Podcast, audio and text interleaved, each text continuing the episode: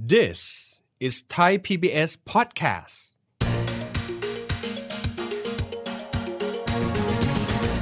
ปัญหาใหญ่ก็คือมันเป็นเงินเฟ้อนำเข้าของประเทศไทย และข้อสำคัญคือมันเป็นเงินเฟ้อขาเดียว เกิดจากการผลักดันของต้นทุน เจอปัญหาอีกเด้งหนึ่งก็คือบาทอ่อนค่าด้วย ที่เงินเฟ้อมันยังไม่รุนแรงมากเหมือนกับหลายๆชาติเพราะอะไรครับ อีกขาหนึ่งคือเงินเฟ้อจากฝั่งอุปสงค์เนี่ยมันน้อยไง เพราะประชาชนไม่มีอำนาจซื้อ อยู่ได้เพราะเงินพระเวสสันดรด้วยเงินเยียวยาครับสารพัดเยียวยาอย่างที่เราเห็นอยู่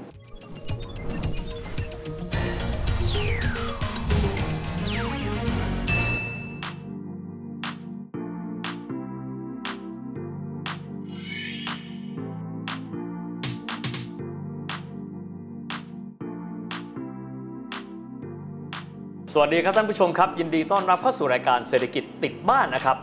หลายคนได้ยินเรื่องของเงินเฟ้อแล้วจะบอกว่าโอ้โหเงินเฟ้อไทยนี้ค่อนข้างสูงครับบางประเทศก็จะลอยตัวสูงอยู่เหมือนกันไม่ว่าจะเป็นสหรัฐยุโรปก็ดี แต่บางประเทศเนี่ยเงินเฟ้อไม่ค่อยเยอะนัก เช่นกรณีของจีน วันนี้มาหาคำตอบกันนะครับว่าทำไมเงินเฟ้อในแต่ละประเทศนั้น มีอัตราที่มันไม่ค่อยเท่ากันห่างกันค่อนข้างเยอะทีเดียว วันนี้มาหาคำตอบกันนะครับกับทางด้านของอธิการบดีสถาบันการจัดการปัญญาพิวัตร รองศาสตราจารย์ ดรสมภพมานรังสรรค์อาจารย์สวัสดีครับ สวัสดีครับ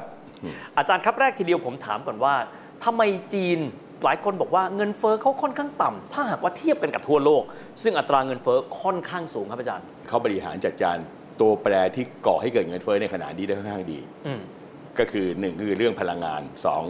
เรื่องสินค้าโภคภัณฑ์ทั้งหลายอืมอืมนะเช่นไม่ว่าจะเป็นโลหะก็ดีอะไรก็ดีนะครับ หรือว่าพวกเกษตรอะไรทั้งหลายเนี่ยอย่างเกษตรเนี่ยเขา เขารู้ตัวมาตั้งแต่เป็นปีละโอ้ว่าว่ามันจะต้องเกิดการขาดแคลนอาหารครับเขาก็เลยสต็อกเอาไว้เนี่ยนะมหาศาลเลยนะใช้ได้ปีครึ่งอะฮะครับนะฉะนั้นมันก็เลยทำให้ไอ้แรงกระทบจากปัญหาเงินเฟ้อจากอาหารเนี่ยก็ลดทอนลงไปนะอืมและพลังงานเองจีนเองก็จะถูกกระทบไม่ค่อยมาก ที่เขาพึ่งมากจากต่างประเทศก็คือพึ่งแก้ธรรมชาติอ๋อนะแต่ว่าเอ่อไฟฟ้าของจีนเนี่ยซึ่งเป็นแหล่งพลังงานที่สำคัญที่สุดเนี่ย หกสิบกว่าเปอร์เซ็นต์เนี่ยมันใช้ถ่านถ่านหิน แล้วเป็นถ่านหินในประเทศด้วยปะใช่ใช่อ๋อเพราะว่าอ่าถ่านหินเนี่ยส่วนใหญ่จะเป็นภายในประเทศนำเข้าบ้างก็นำเข้าจากออสเตรเลียบ้างอะไรบ้างนะนะครับ แต่ว่าก็ก็ไม่ได้เยอะมากนะอันนี้ตรงข้ามกับเราของครับเราเนี่ยพลังงานที่ใช้ปั่นกระแสไฟฟ้าของเราเนี่ยนะหกสิบกว่าเปอร์เซ็นต์คือแก๊สธรรมชาติครับของเขานี่หกสิบกว่าเปอร์เซ็นต์นี่คือถ่านหินโอ้แก๊สธรรมชาติไม่ถึงสิบเปอร์เซ็นต์อืมซึ่งเขาก็รู้สึกว่าตัวเองก็ไม่ค่อยสมดุลครับ ตอนนี้ก็เลยพยายามที่จะนำเข้าไอ้ LNG เนี่ยไอ้กับไอ้แก๊สธรรมชาติเหลวเนี่ยเพิ่มมากขึ้นนะเพราะว่ามันสะอาดกว่าถ่านหินมันจะปล่อยสารคาร์บอนมากกว่าไงครับนะก็ก็นั่นก็เปิดคือแนวโน้มในการปรับตัว ส่วนน้ำมันเขายังต้องพึ่งพากันนำเข้าค่อนข้างมาก มากกว่าครึ่งหนึ่งครับนะก็มีในประเทศสักสักประมาณสัก 40%นะฮะตอนนี้นำเข้าสัก60%ครับนะครับจำนวนมากก็นำเข้าจากตะวันออกกลางแล้วก็รัสเซียนะครับอาจารย์ครับ หลายครั้งที่เราพูดว่าเงินเฟ้อครั้งนี้สูงที่สุดเลยในรอบ 40 ปี ก็มีครับความหมายว่าเราย้อนกลับไปปี 1982 ถ้าอเมริกาก็โรนัลด์เรแกนถ้าเป็นอังกฤษก็มาร์กาเร็ตทัชเชอร์ถ้าบ้านเราก็พลเอกเปรมแบบนี้เป็นต้นครับในปีนั้นครับอาจารย์ มันเกิดอะไรขึ้นมันเหมือนตอนนี้ไหมครับ คล้ายคลึงกันมากในหลาย ๆ เรื่อง คือเวลามันจะเกิดเงินเฟ้อมากเนี่ยมันเกิดจากตัวแปร 2 กลุ่มอืมหนึ่งตัวแปรที่เกี่ยวพันกับเศรษฐกิจโดยตรงนะตัวอย่างเช่น คุณใช้นโยบายการเงินที่ผ่อนคลายมากเกินไป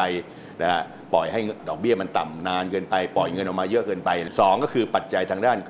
ภูมิรัฐศาสตร์อืมความขัดแย้งทางด้านการเมืองและความมั่นคงระหว่างประเทศอืมนะแล้วก็สามก็คือการเมืองภายในประเทศเอง ซึ่งสามเรื่องเนี่ยเหมือนกันในปัจจุบันเลยเอาเหรอครับอาจารย์นะครับตัวอย่างเช่น กรณีของไอ้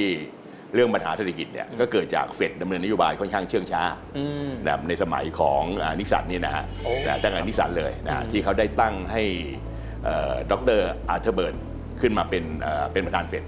นะและขณะเดียวกันเนี่ยก่อนที่นิกสันจะตั้งเนี่ยเขาก็ได้มีความหมั้นสัญญากันนะว่าว่าอาร์เธอร์เบิร์นเนี่ยจะต้องดำเนินนโยบายการเงินที่ผ่อนคลายนะก็คือจะต้องเอ่อดำรง Fed Funds Rate ให้ต่ำอะเพื่อกระคือตุ้นคืออยากให้เศรษฐกิจเศรษฐกิจเติบโตให้เร็วให้เติบโตจะได้เป็นผลงานใช่ไหมฮะแต่บังเอิญเนี่ยนิสสันพอขึ้นมาแล้วเนี่ยเป็นไงครับ ปัญหาเศรษฐกิจมันลุมเร้ามากนะนะเนื่องมาจากปัญหาภูมิรัฐศาสตร์นี่แหละเช่นอะไรครับสงครามเวียดนามสงครามเวียดนามแล้วก็อะไรครับ สงครามอ่าว อิสราเอลรบกับสันนิบาตอาหรับประเทศอาหรับนะฮะนะซึ่งล้วนแล้วแต่ส่งผลให้ราคาพลังงานเพิ่มขึ้นนะนะครับแต่ว่านิกสันยังต้องการให้ใช้นโยบายการเงินที่ผ่อนคลายครับเป็นไงครับ มันก็เลยทำให้ช่วงที่นิกสันดำรงตำแหน่งอยู่ในสมัยแรกนี่นะฮะอัตราเงินเฟ้อสูงกว่าอัตราดอกเบี้ยนโยบายโอ้โหนะครับซึ่งปกติแล้วมันจะไม่ไม่ไม่ไม่ใช่แบบนี้ครับนะไอ้แบบนี้เราเรียกว่า behind the curve ที่โอ้ที่เขาเรียกกันนี่นะฮะคือไม่ทันที่เรียกว่าไม่ทันการแกะไม่ทันการไม่ทันการไม่ทันเกมนะโอ้โห เพราะอะไรครับเพราะมันมันอัตรา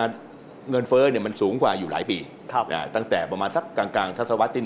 1970 นี่นะฮะอือฮึช่วงกลางๆสมัยเขาเอ่อช่วงที่นิกสันกำลังจะออกอืมนะครับนะก็คือถูก impeachment คงจำได้ไหมฮะครับเรื่องคดีวอเตอร์เกตเนี่ยนะฮะนะช่วงเนี้ยเป็นช่วงที่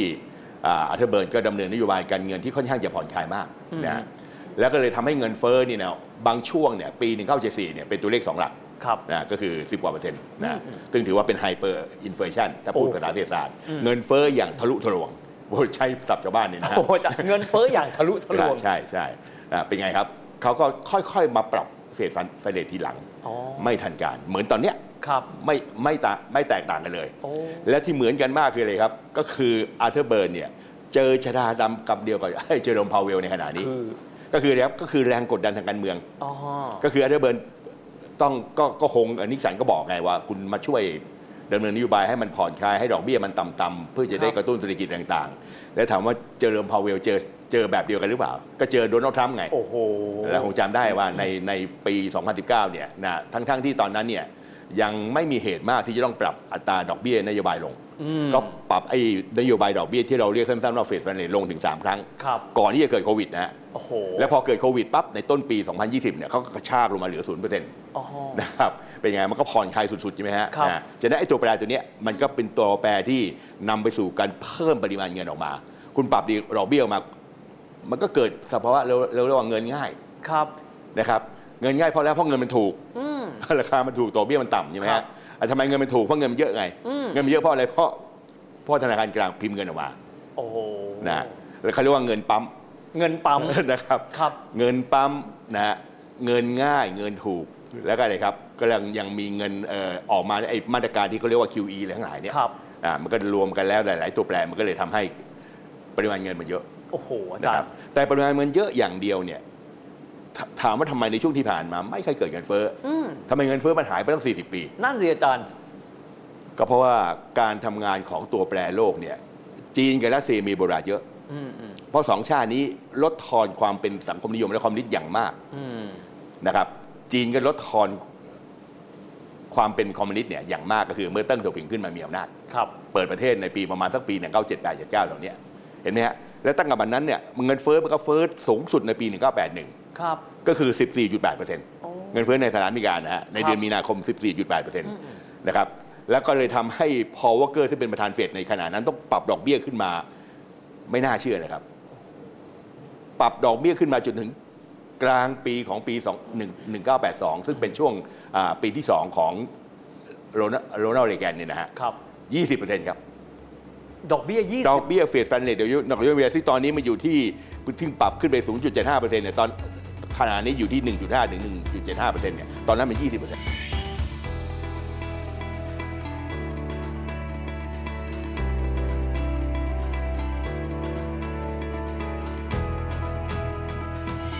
งวดที่แล้วเนี่ยเขาเงินเฟ้อเยอะ แล้วจากนั้นเขาแก้ไขปัญหาอย่างไร จึงสามารถกดลงมาได้ต่ำก่อนที่มันจะพังกหัวขึ้นมาอย่างรุนแรงในช่วงนี้ครับเศรษฐกิจมันต้องถูกสังเวยอะ โอ้โหอาจารย์อย่าใช้คำพูดนี้เลยนะสังเวยเองครับ ก็คือเศรษฐกิจถดถอยอืม recession ครับเกิดขึ้นอย่างต่อเนื่องตั้งแต่ปี 1980อืมนะครับ เพราะว่าปี 1979เราคงจำได้นะ 1979 เนี่ยมันมีปัญหาทางภูมิรัฐศาสตร์อิหร่านขัดแย้งกับอเมริกาอย่างรุนแรงโอ้อิหร่านมีการปฏิวัติโดยโคมัยนีครับเป็นยังไงครับ แล้วไปก็นำไปสู่การปิดล้อมสถานทูตอเมริกา อยู่ปีกว่าโอ้ผมนึกออกๆแล้วในสมัยของจิมมี่คาร์เตอร์เนี่ยนะฮะครับปี1979 เนี่ยพอพออาการเหล่านี้มันขึ้นเงินมันก็ ไอ้ราคาน้ำมันก็พุ่งทะยานเนี่ยครับวิกฤตการวิกฤตการน้ำมันก็เกิดขึ้นครับพอมันเกิดขึ้นเงินมันก็เฟ้อตามมาอืมอืมแล้วก็ 1979 คือปีที่พอลวอลเกอร์เนี่ยขึ้นเป็นประธานเฟดครับนะฮะเป็นไงครับ เขาก็เลยปรับไอ้ Fed funds rate ขึ้นมาในปี 1980 นี่นะครับ 11 12เปอร์เซ็นต์ขึ้นมาขนาดนี้แล้วนะครับเพราะเพราะเงินเฟ้อมันเริ่มพุ่งทะยานอืมผู้หวังจะคุมไม่ได้แต่คุมไม่อยู่นะฮะคุมไม่อยู่จนกระทั่งเป็นไงครับ มันก็เลยเกิดเศรษฐกิจถดถอยใน ในปี 1980 เนี่ยซึ่งเป็นปีสุดท้ายของจิมมี่คาร์เตอร์ครับจิมมี่คาร์เตอร์ก็เลยแพ้เลือกตั้งให้แก่โรนัลด์เรแกนนะครับนะฉะนั้นเรแกนพอขึ้นมาปั๊บก็ยังมีพอล โวลเกอร์เป็นประธานเฟดต่อครับเป็นไงครับ เงินเฟ้อมันยังขึ้นต่ออีกอืมอืมนะขึ้นต่อจนกระทั่งนะฮะมีนาคม 1981 คือหลังจากที่เรแกนขึ้นดำรงตำแหน่งได้เพียงแค่ประมาณ 2 เดือนเนี่ย เงินเฟ้อขึ้นไปสูงสุดในประวัติศาสตร์อเมริกาคือ 14.8%อันนั้นเยอะที่สุดแล้วอาจารย์ เยอะที่สุดเขาเรียกว่า hyperinflation ครับเศรษฐกิจถ้าเงินเฟ้อคุณเป็นตัวเลข2หลักเนี่ยเขาเรียกว่าเป็น hyperinflation โอ้ก็คือเงินเฟ้อแบบแบบทะลุทะลวงนะครับนะฮะก็ฉะนั้นแล้วเนี่ยพอมัน 14.8%เป็นไงครับ พอวอเกอร์อาศัยวิญญาณเฮี้ยมอืมอืมปรับเฟดไปเลยขึ้นต่อ แล้วมาเอาอยู่เนี่ยก็คือขึ้นไปสูงสุดเนี่ยก็คืออีกปีเศษๆต่อมาคือ มิถุนายนของปี 1982 ที่เฟดแฟนเลยขึ้นไป 20%นครับะฮะแต่ว่าคุณสังเวยเลยครับ สังเวยจากเศรษฐกิจตกต่ำต่อเนื่อง 81 82 จนจนถึง 83อะฮะอืมอืมโอ้โห มันเกิดความกระหนอย่างมากทั้งเศรษฐกิจและการเมือง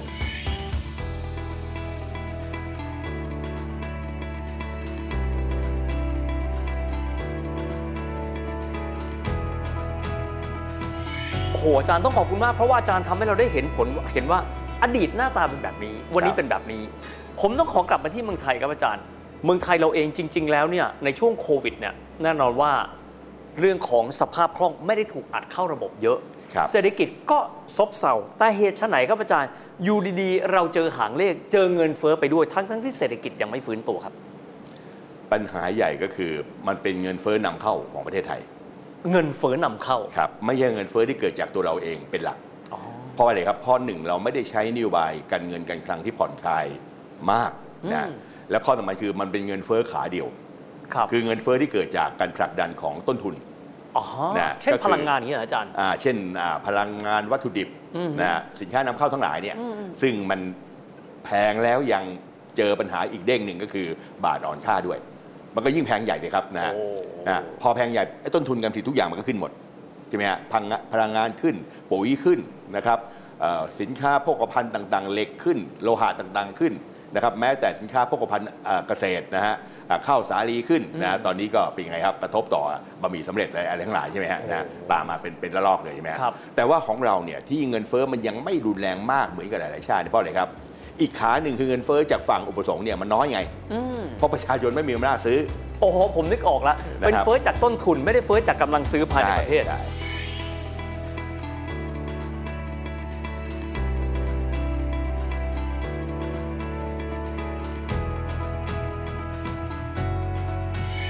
ำไมอำนาจซื้อของประชาชนหดหายครับเขาบอกว่ามันติดโควิดไงอ๋อพอติดโควิดอยู่ได้ด้วยการเยียวยาของรัฐบาลครับนะฮะที่ผมมักจะพูดเสมอว่าใช้เป็นภาษาชาวบ้านเข้าใจง่ายกว่า อยู่ได้เพราะเงินพระเวสสันดรอ๋อนะเงินอุดหนุนจากรัฐบาลก็คือเงินช่วยเหลือเพราะเวสสันดรนี่แจกแจกลูกเดียวเลยนะนะก่อนนะครับใช่ไหมอ่า ก็ฉะนั้นเอ่อก็คืออยู่ได้ด้วยเงินเยียวยาครับสารพัดเยียวยาอย่างที่เราเห็นอยู่ คนละครึ่งบางไอ้นู่นไอ้นี่บางเยอะแยะไปหมดเลยนะฮะครับที่ทำให้เราพออยู่พอมีอำนาจซื้ออยู่บ้างอืมนะฮะฉะนั้นเมื่ออำนาจซื้อมันอ่อนล้าเนี่ยมันก็แน่นอนแหละแรงคุกคามของเงินเฟ้อมันก็จะน้อยกว่าในประเทศอย่างสหรัฐอเมริกา ซึ่งมันเจอสองขาครับ ทั้งฝั่งอุปทานและฝั่งอุปสงค์ด้วยอืมอืมใช่ไหมครับตัวอย่างเช่นฝั่งอุปทานก็เช่นอะไรครับ ก็คือราคาน้ำมันขึ้นราคาครับอะไรต่างๆขึ้น ฝั่งอุปสงค์ก็คืออะไรครับ ก็คือ เงินที่มาจากการเยียวยาอย่างมากมายตั้งแต่ทรัมป์มาถึงไบเดนที่ไบเดนอัดฉีดเนี่ยเข้าไปในระบบไอ้เงินเยียวยาคือที่เขาเรียกว่า rescue fund เนี่ยหนึ่งจุดเก้าล้านล้านเหรียญก้อนนั้นก้อนเดียวนะฮะ คือยัดเข้าไปในระบบเศรษฐยัดกิจเข้าไปในระบบนะฮะคนก็เลยมีกำลังซื้อเยอะมีขึ้นกำลังซื้อเพิ่มมาก ก็เลยกลายเป็นว่าเงินเฟ้อจากสองขาเลย ใช่ใช่โอ้โหนะแล้วพอเศรษฐกิจมันเริ่มฟื้นตัวจากโควิดเนี่ย ไอ้ฝั่งดีมานมันก็พุ่งทะยานดิการครับขาดแคลนแรงงานเกิดขึ้น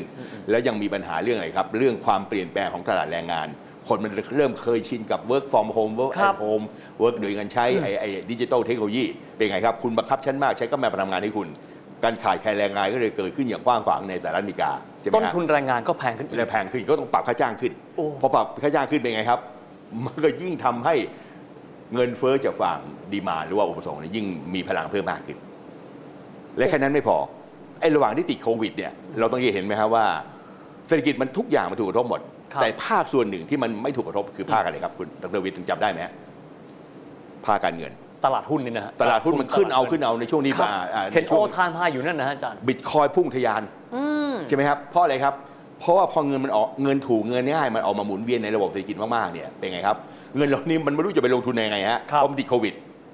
ทุกอย่างล็อกดาวน์หมดอย่างเงี้ยก็เลยเอาเงินลงทุนเข้าไปใส่ไว้ในตลาดทุน ใช่เข้าไปตลาดหุ้น แล้วยังปั๊มออกมาจากจากรัฐบาลโดยครับ เฟดด้วยอะไรต่างๆด้วยเงินเขาเรียกว่าสภาพคล่องล้นโลกคืออย่างนั้นอ่าครับแล้วพอพอหุ้นมันขึ้นมากๆ คนอเมริกันเนี่ยกว่าครึ่งก็ลงทุนในตลาดหุ้นนะโอ้นะไม่น่า เป็นไงครับ มันก็รวยหุ้นด้วยผมนึกอพอกอรวยหุ้นด้วยอุปสงค์ยิ่งเพิ่มไหมฮะครับ มันก็เลยทำให้เกิด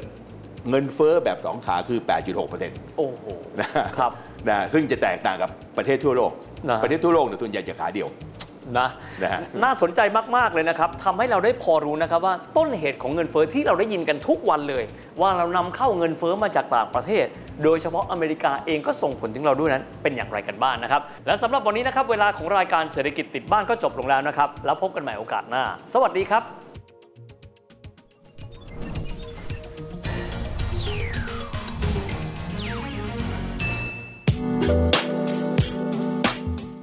ายการทางเว็บไซต์และแอปพลิเคชันของไทย PBS Podcast Spotify SoundCloud Google Podcast Apple Podcast และ YouTube Channel Thai PBS Podcast Thai PBS podcast. View the world via the voice.